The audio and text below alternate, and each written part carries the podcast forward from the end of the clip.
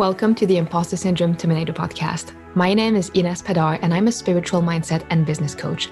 The goal of this podcast is to help you use the full power of your subconscious mind to ditch imposter syndrome, raise your vibration, unlock the doors to abundance, and grow a low stress and high income business. So let's get started. Hi, everybody, and welcome to this episode of the Imposter Syndrome Terminator podcast. Now, today we are going to talk about a hot topic why we don't get what we want, or why, despite our best efforts and taking all the action, following the different steps that we've been told to follow, we still don't have what we want. Now, this is such an important topic because what I've seen a lot, especially on social media, but not only, is people who basically already have the knowledge that they need, who already have the information they need. They've been through either a group program or they bought a marketing program. They want to build their online business. They're technically doing everything right, or they think that they're doing everything right. They're looking at other people around them who are successful. They're doing pretty similar things, yet it's still not working. And the reason why it's not working, it's not because of their strategy. It's not because they're not taking action. And it's not because what they're doing is fundamentally wrong, but usually it goes to a much deeper level where, to put it very basically, we don't embrace the suck. We don't go deep enough and we don't go where it's really, really scary. And instead, we stay either in a comfortable zone or a not too uncomfortable zone. So I'm going to give you some very clear example. We are going to be talking about visibility, about niche hopping, launching, uh, staying around people who don't really serve us anymore, money and investments, as well as the mindset part of it and the inner work. We will miss nothing today. And as a side note, if you like the podcast, if these episodes have been helpful so far, I'd be super, super, super grateful if you could share this podcast with a friend who you feel could also benefit from this. So, okay, let's jump right into it. One of the first aspects that is pretty obvious once we notice it, but not so obvious if we don't know is visibility and how people show up online. So, I've had quite a few people ask me, hey, like I've been showing up consistently. I even post several times a day, yet I'm not getting clients or my posts are not really getting engagement. And the reason why it's because what they think visibility is or what they think that they are doing in terms of visibility is actually not what they should be actually doing. So, how many times have you seen someone's content, but you never really saw their face? Or you kind of vaguely saw their face once, but they never show up on Instagram or Facebook stories, or they don't really do video. You don't really know who it is, and you couldn't recognize their content, or you could, but it's kind of this abstraction. And rather than putting the content on a person's face, we kind of vaguely know that that content belongs to that account. And one of the reasons why people don't show their face is because they have visibility issues, right? It's a huge, huge, huge thing. So if you do feel that that's something that you've been struggling with, don't feel bad, don't feel guilty, don't feel ashamed because a lot of people have visibility issues. But in a nutshell, that is a perfect example of doing what's uncomfortable whilst still staying in the comfortable. So maybe it's pretty uncomfortable for us to post, especially if it's new. We are afraid that people are going to judge the content. We're not quite sure how they're going to react to it. So we are kind of doing the uncomfortable thing by posting in the first place but the deeper layer of this, and the layer that would make the entire difference in how our audience engages with us and sees us and connects with us, and connection is key when we're building a business, is showing our damn face, right? Either through videos or stories or pictures. And that is kind of the next step in terms of visibility, is starting to do videos that feels much more vulnerable because obviously it's scary. People can judge us. What if we lose our train of thought? What if we stumble on our words and it becomes awkward? But that's kind of the deeper layer of the visibility. And what I've seen some people do or say is, well, I've been super consistent. I've been showing up Like people t- tell me to sh- show up. I post, I have a niche, I'm providing value, but they are not going to that deeper layer, that very scary layer or very uncomfortable layer of showing their face. And that is kind of going to go against the overall efforts and action taken and steps that they have been implementing is not going to be as efficient as it could or as efficient as it should because that next level that feels really scary they are not doing it right? Another example is niche hopping. One of the reasons but not only but one of the reasons people hop niches. So not sticking with one thing. So maybe they might do weight loss for a while and then they don't really like that. So they switch to anxiety and then they kind of like that, but don't really like that. So then they do, I don't know, self worth, which has some intersection, but it's still three different niches. And what is really going on is that maybe part of their mind, and that is completely subconscious, right? They don't realize they're doing this. Part of their mind is saying, well, actually, this is not what I'm passionate about, that this is not what fulfills me. Let's change niches. And then two or three or four months later, sure enough, it happens again. Oh, yeah, actually, after second thought, this is not really what fulfills me. Let's change niches. And this can go on for months and years. So now there's a very important distinction of, okay, maybe that's just not what fulfilled you. And it's a very good thing that you changed, right? Or that that person changed. However, this could also be hiding a deeper mechanism a deeper subconscious mechanism that is that we are afraid of failure. Like the deep level, the very scary level is being afraid of failure or being afraid of success. That aunt or, or mom or that teacher who said you'll never be successful kind of rings in our mind. Somewhere in the corner of our mind, we hear that bullying voice that says you'll never amount to anything or you'll never be successful. And now probably subconsciously, usually people are not aware of this. Now they are freaking the F out that they try and fail, and then that person would be right. So instead of ever being in that situation, the second, much better option is to hop because they can think. This is a cognitive dissonance thing where people can think or feel or rationalize by saying, hey, well, I tried, but I didn't really try because that niche didn't float my boat. So now I'm starting from scratch and I'm trying this niche. So I technically didn't fail because I just changed niches rather than sticking to one niche and taking the risk to try and fail. And then the failure would be the deep pain. The thing is that that's a counterproductive mechanism because if we're not consistent and if we keep changing our mind or if we keep changing niches, we are setting ourselves up for failure. We cannot get a business off the ground or enough momentum in the earlier stages if we are inconsistent, if the audience is confused, and if we're constantly hopping and changing niches and changing the stuff we're talking about on our platforms. This is very often a subconscious mechanism, and people really feel that, oh, well, this just wasn't the right thing to do, so I'm changing. That's what they feel. That's what they their mind fools them into thinking and believing. But the real, the raw aspect, the deep fear is what if I try and fail? And then it means that I'm not good enough, or that I'm just not that smart, or that other people can do it, but I can't. And that realization would be so, so painful and so difficult that our system never wants to go there. So instead, it's just going to kind of hold us back so we can never quite try and never quite fail. Of course, that doesn't work because we are never going to be successful if we do that. But again, you know, as we said in the beginning, it's a very efficient way that our mind finds for us not to go where, where the real pain is or where the very scary stuff is. Now, launching. All of these are examples because maybe some of the examples won't resonate with you and others will. But all of these are examples I've observed either in clients or people in my audience or people I've worked with. Another big one is launching. Now, launching is scary.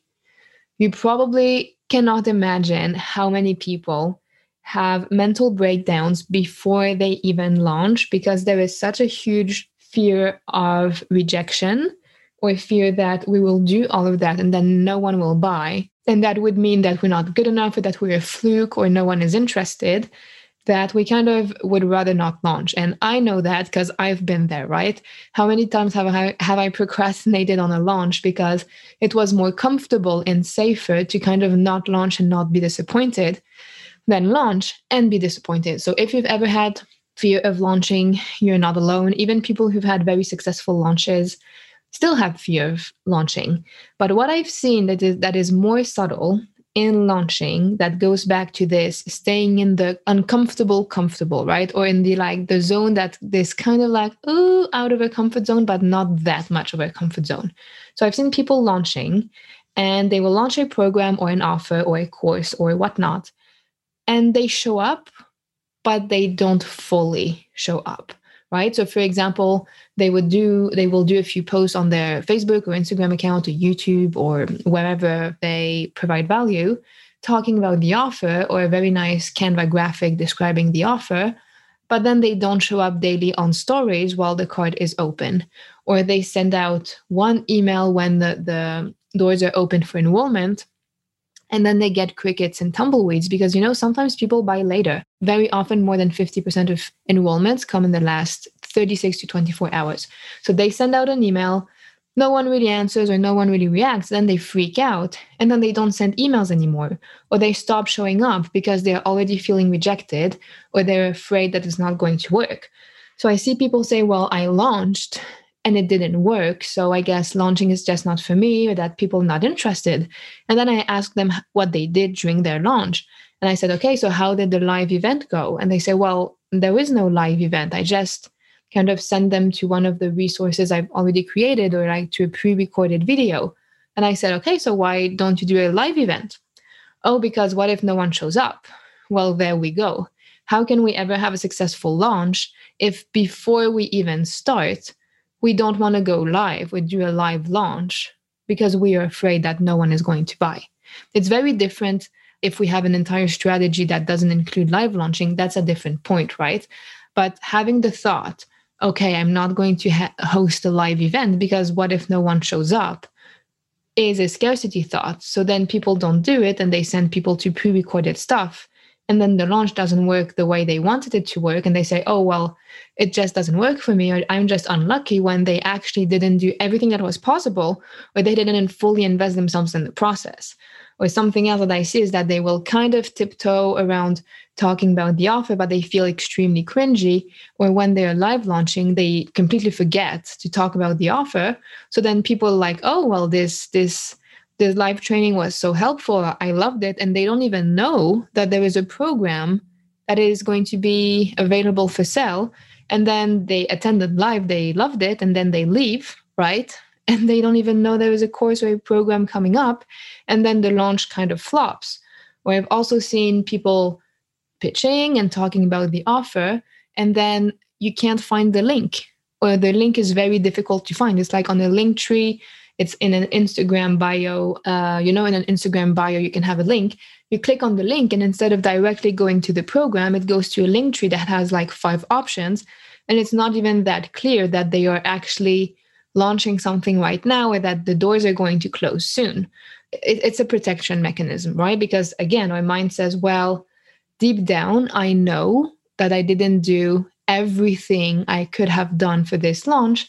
So if it doesn't work, I'll just blame it on the fact that I didn't try that hard rather than if it doesn't work, then I'm going to feel not good enough or I'm going to feel rejected, right? So again, it's because we have a fear that it might not work or that no one is going to buy, which is a very legit fear.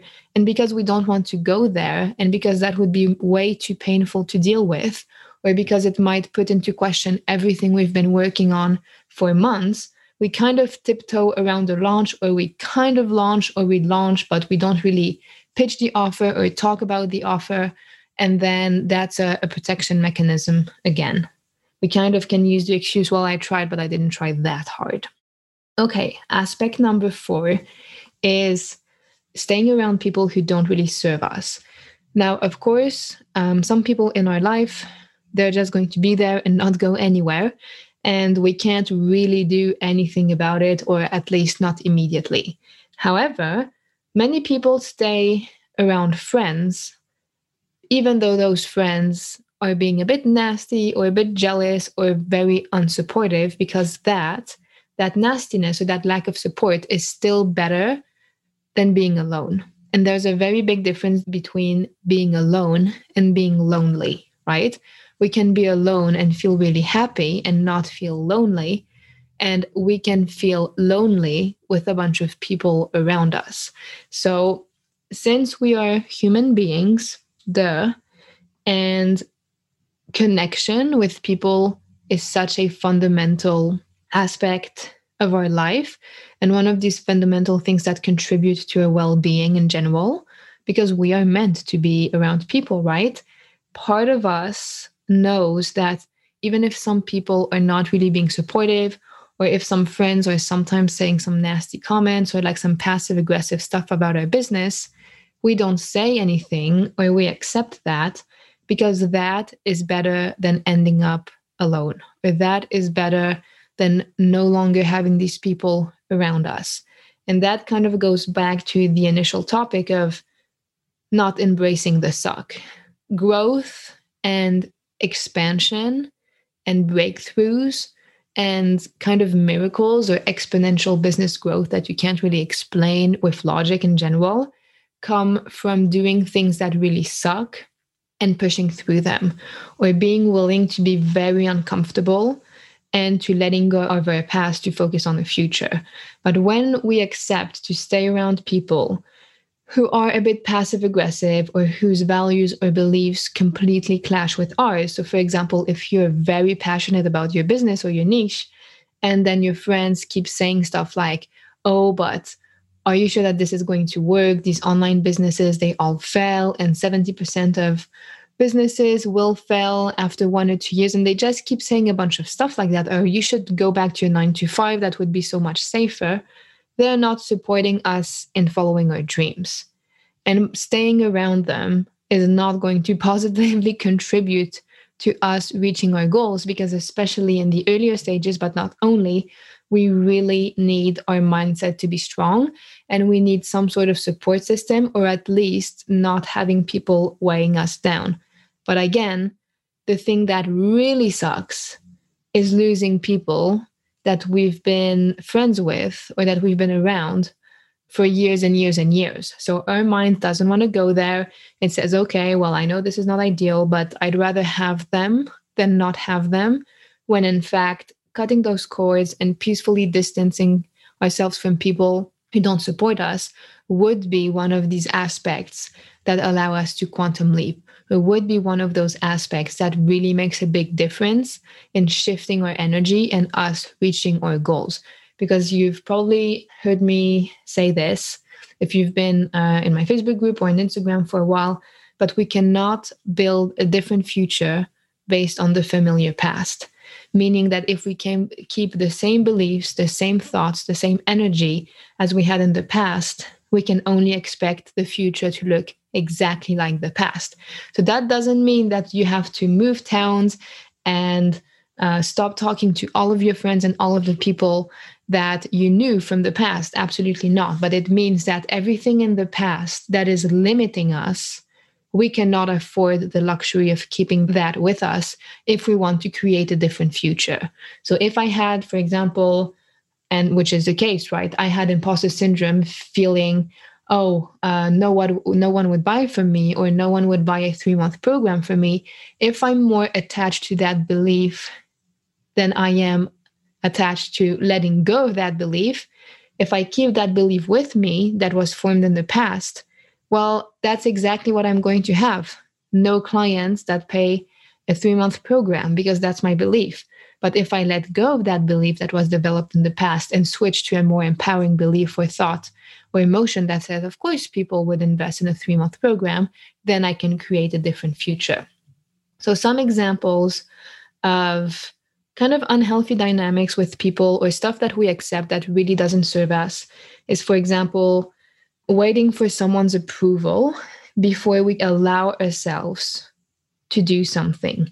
So, typically, I've seen quite a few people, especially people who are in a role of caring, so who care about other people, who support other people, who give a lot, and who are not used to receiving. if their spouse or if their partner or if anyone in their family or friends are saying, oh, you shouldn't make that investment, I don't think you should do that, they will actually listen to them instead of demanding or instead of making it a non negotiable that they want to invest in themselves because they value themselves enough to do it, right? Or people pleasing and not putting our needs first or not having healthy boundaries because we feel that our job is to give. So, especially, it's very common with women or men who have children. They feel that their job is to give, give, give, take care of the children, take care of everybody around them. And they don't allow themselves to take care of themselves and put some of their needs first, one of which is having enough time or having enough mental space to build a business. So, all of that kind of trying to not ruffle too many feathers and staying into dynamics that are not comfortable, but at least we don't have to break anything or throw it like a big rock uh, in the pond. That kind of comfort, even though it, it kind of sucks, right? Is what keeps us stuck. Because instead of doing what is really painful and what is going to suck for a few days or a few weeks, which would be telling our friend, listen, if you keep saying that and not supporting me, I don't want to see you anymore. Or um, just standing our grounds towards a spouse or a family member who says, "Oh, you shouldn't do that investment. I don't think it's make it that investment. I don't think it's a good idea." And saying, "Well, actually, yes, I want to do this. This is really going to move the needle forward, and this is what I want. This is what I need, and I need your support." Right? Well, doing that sometimes feels so uncomfortable, way too uncomfortable. So we'd rather stay in the kind of not so great familiar zone Another aspect is money. And when I say money, is investments. Now, there is a lot of different opinions and a lot of chatter around, oh, you have to invest to have your return on your investment. No, yes, and no. Many unethical business owners or marketers use that argument kind of as fear based marketing, saying, hey, if you don't invest in yourself or if you don't invest in your business, you'll never be successful. That is not true. No one can tell you if or when you'll be successful. Only you and your vibe and your beliefs and your thoughts can determine that. However, there is a very strong positive correlation between people who make scary investments and then usually getting a return on the investment. It's not so much a rational, logical thing. It's much more an emotional, energetic, and kind of quantum physics thing where when we have skin in the game and when we do something that's a bit scary, we can break through two different levels. I'm going to give you a super simple example.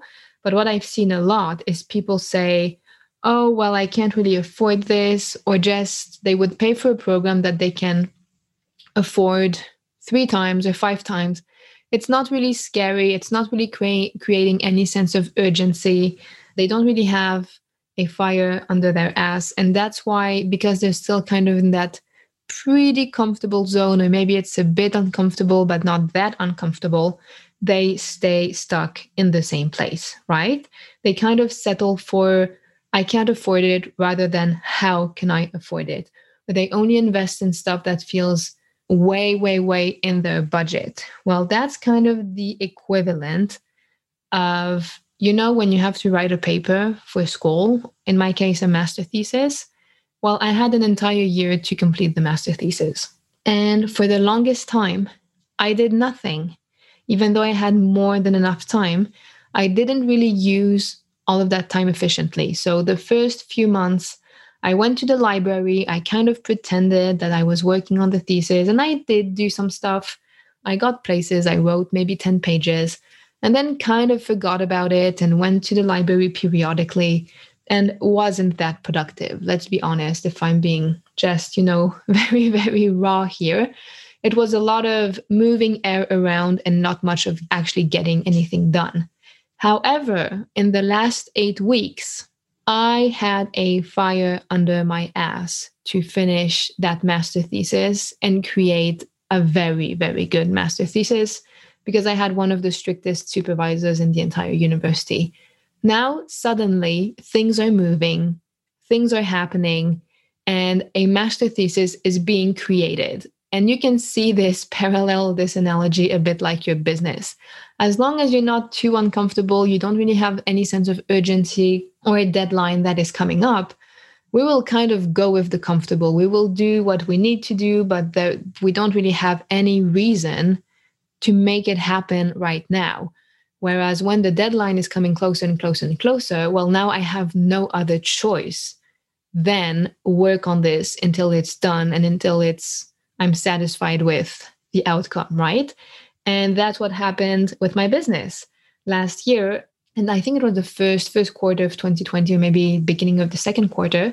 I had done some investments that definitely felt scary, but nothing too scary, right? I, I was able to find the money, and I did definitely did not have a lot of money. It all came out of my bank account, but it was there, and I was able to buy a marketing program and a group coaching program for my business. Didn't really get anywhere. I was building the foundations, I was doing things, but it wasn't really moving. And then in May, I stumbled across this other group program and it was 6,000. At that point, lockdown had happened two months prior to that. So mid March here in Switzerland, I had lost all of my face to face clients, which were just starting to become more frequent. And I was starting to make more income from that mid March, gone. Everyone was gone. And even though some people were technically allowed to come, they didn't want to, they were too scared. And so I had zero money. I had just enough money to basically pay for health insurance. And I had one or two clients here or there that accepted like Zoom sessions. And in May, I stumbled across this program. It was six grand or six monthly payments of 997 so almost a thousand I had 1,300 left in my account. So obviously, I technically could not afford this, right? I could at most afford the first 997 payment and after that, if I didn't find any clients, well, I would I would not be able to make the five subsequent payments. What did I do? I got it, right? I bought the program it was one of the scariest decisions that I had done in my business, not in my life, because nothing is very scary once you've overcome depression. But it was definitely a what the F am I doing here moment? Or is this shiny object syndrome? Am I making a stupid investment that is going to fire back? Am I just being like kind of stupid and stupid, helpless, and, and desperate and making an investment that I actually don't need? a lot of fears, a lot of chatter in my mind, but deep down, something felt right about it, right? I kind of felt that this was going to make a difference. So I did the first payment, made the first payment.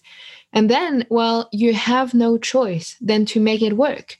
I had no choice than to find clients. And since it was 6,000, I basically needed two high ticket clients uh, on my program back then to be able to pay for the program. And I was like, surely I can manage to find two clients in 6 months. Like come on, I can I can do that, right?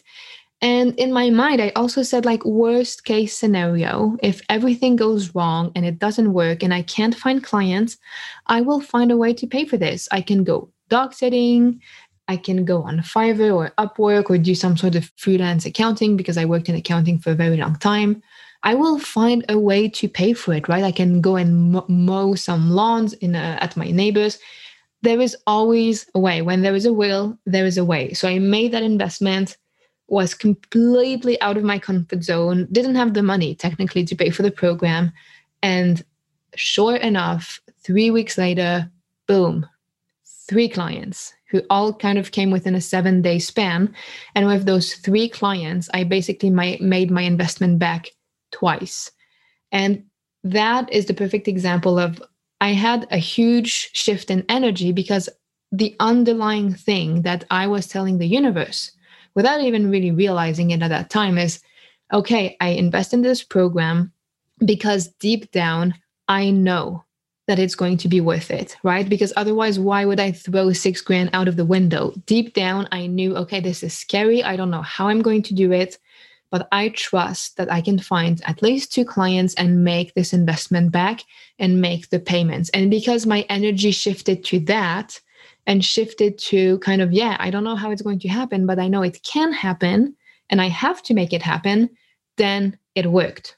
The biggest growth, the biggest quantum leaps, and the biggest results come from when we do something that is very scary, completely out of our comfort zone, but deep down we have faith that it can work and that it will work, even though we have no clue how. And, you know, same with your thesis or with any paper or anything that you have to do, a project. When there's only four weeks left, you have to make it happen in those four weeks. So you actually do make it happen.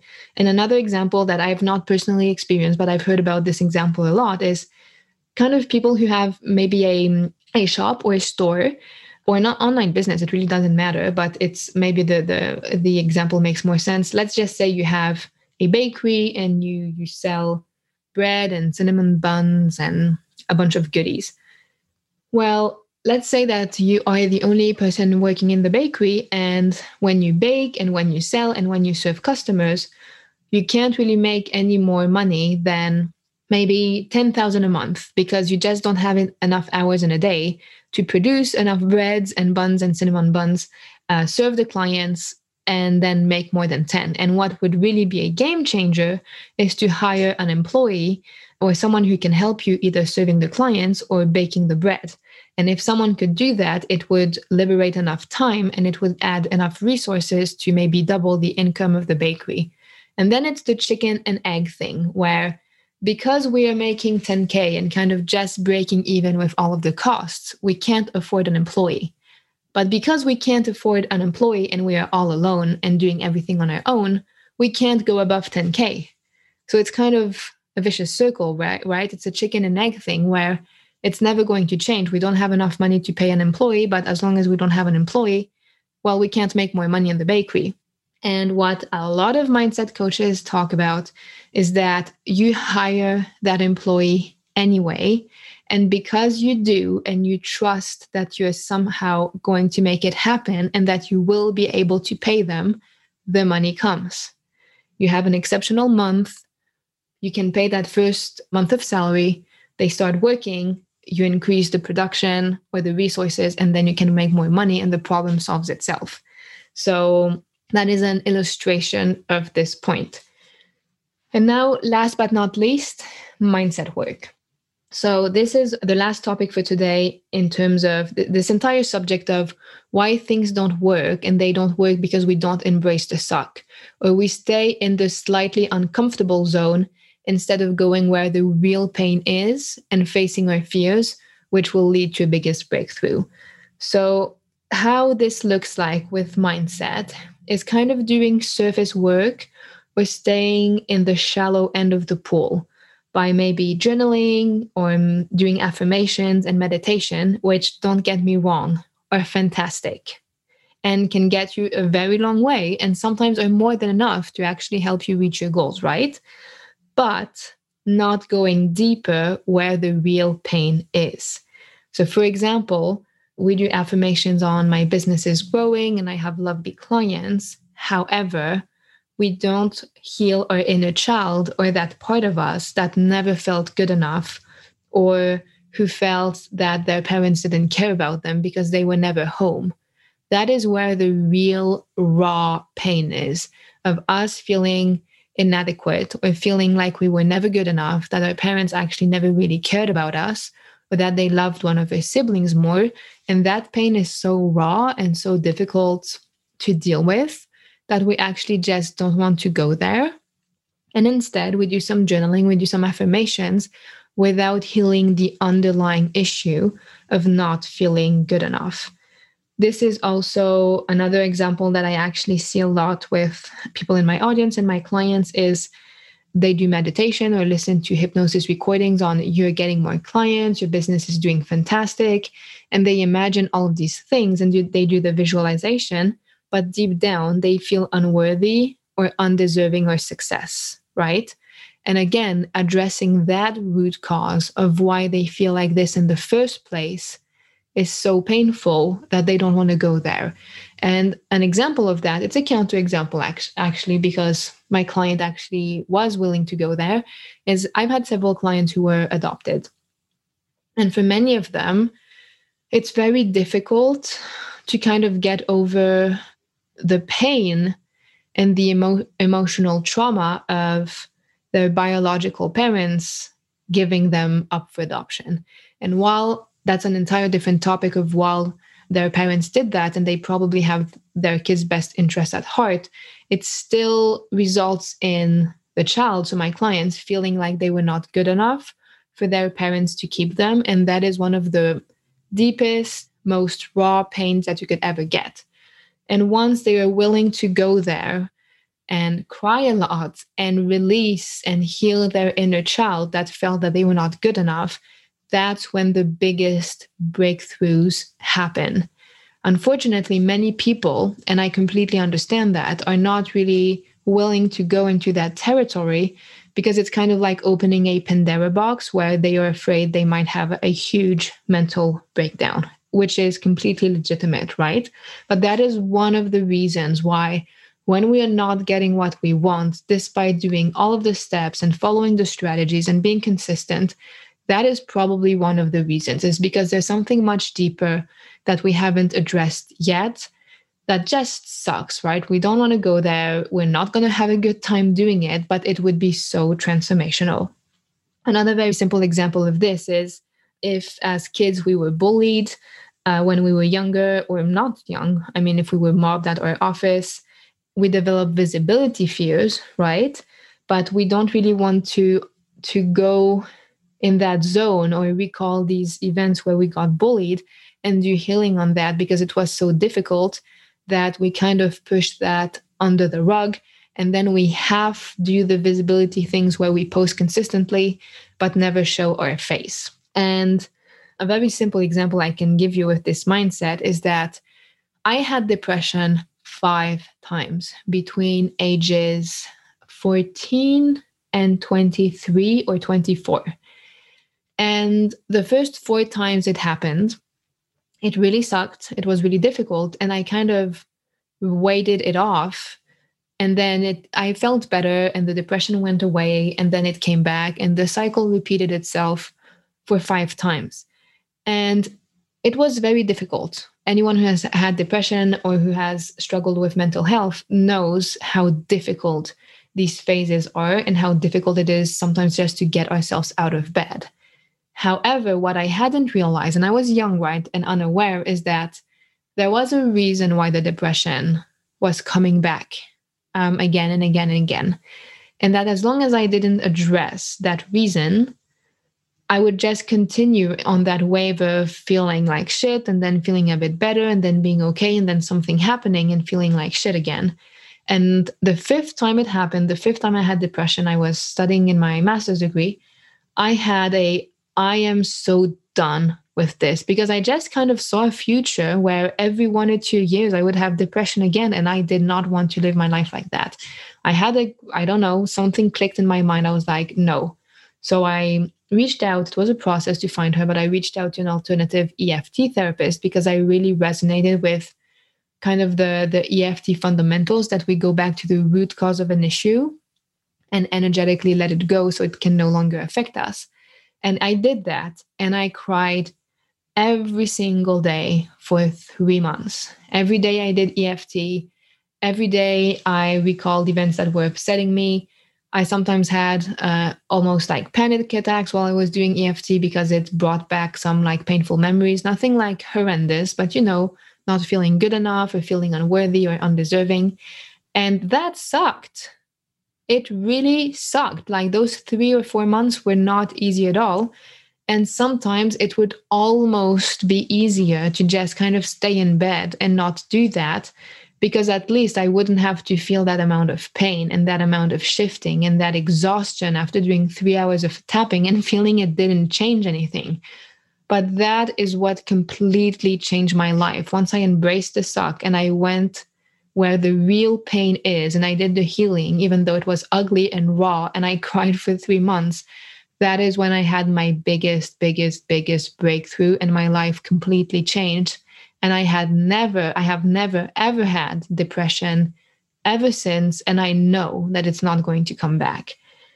So that were the concluding words. I hope that I was clear uh, because sometimes things are very clear in your mind, but not necessarily when you talk about them. But to summarize everything we've talked about today, one of the very frequent questions I get and I see online is Ines, I'm doing everything right. I've had a business coach. They told me to show up. I have my website. I have my lead magnet. I'm collecting emails. I have 300 people in my Facebook groups, but it's still not working. I'm not making sales. I'm doing lives and it was scary, but now I'm doing them. Well, it's probably because there is still some healing that needs to be done at a deeper level, or that while we are doing things that are a bit of out of our comfort zone, we are not fully embracing the suck, right? So we are launching, which was very scary. So we are at step one of getting out of a comfort zone, but then we stop there and then we don't show up consistently, or we don't send the emails, or we don't make it easy, easy for people to find the offer, and we don't talk about it on Instagram stories. So technically, we have got ourselves half the way there, right? We did something that felt uncomfortable that we didn't really feel like doing. But once we're doing it, we're kind of staying in the okayish uncomfortable instead of going full in, where sometimes it can feel very scary. Same with people who are not supporting supporting us in our business. Well, maybe it kind of sucks to have friends who are like, "Oh, are you really sure that this is going to work?" But w- what would suck even more in our mind is telling them to fuck off, right? Or very peacefully and nicely letting them go and accepting that those people were part of a, uh, our life before, but we no longer want them in our life now. That is the most difficult thing to do. It's easier to just settle for passive aggressive comments. So that is it for today. If there is one message that you can take out of this, or maybe food for thought, or maybe a journal prompt that you can take out of this, is the times you feel that you have done everything right, but it still didn't work, do you feel that you've gone deep enough? Or do you feel that doing something more that could have made a difference was very scary, so you didn't quite go there? That is one of the questions I have for you. Sometimes we're uh, aware, sometimes we're not, but we are planting the seeds today. So thank you so, so much for listening and tuning in today. And if you want to already start reprogramming your subconscious mind, rewiring your mind directly at the subconscious level to let go of imposter syndrome, let go of limiting beliefs, and be open to receiving and feeling worthy to receiving so you can manifest more abundance, I have an amazing hypnosis recording that has already changed so many lives. You can find it in the show notes and it's completely free and uh, download it there. Uh, listen to it for 21 days. Ideally, it will rewire your subconscious mind and shift your energy so you feel worthy of receiving and let go of imposter syndrome. So, thank you so much for tuning in today, and I will see you next time. Thank you so much for taking the time to listen to today's podcast. Now, if you want to experience the full power of your subconscious mind, to manifest more abundance and more clients towards you while you sleep, I've got a gift for you the Abundance Hypnosis Recording. It will help you let go of imposter syndrome and money blocks directly at the subconscious level and rewire your mind to energetically attract and manifest more abundance and clients. This recording has already helped thousands of women let go of deep seated limiting beliefs and negative blueprints they didn't even know they had and all you have to do is go to inespadar.ch slash abundance recording in one word. And of course, all of this is in the show notes. So see you next time on the Imposter Syndrome Terminator podcast.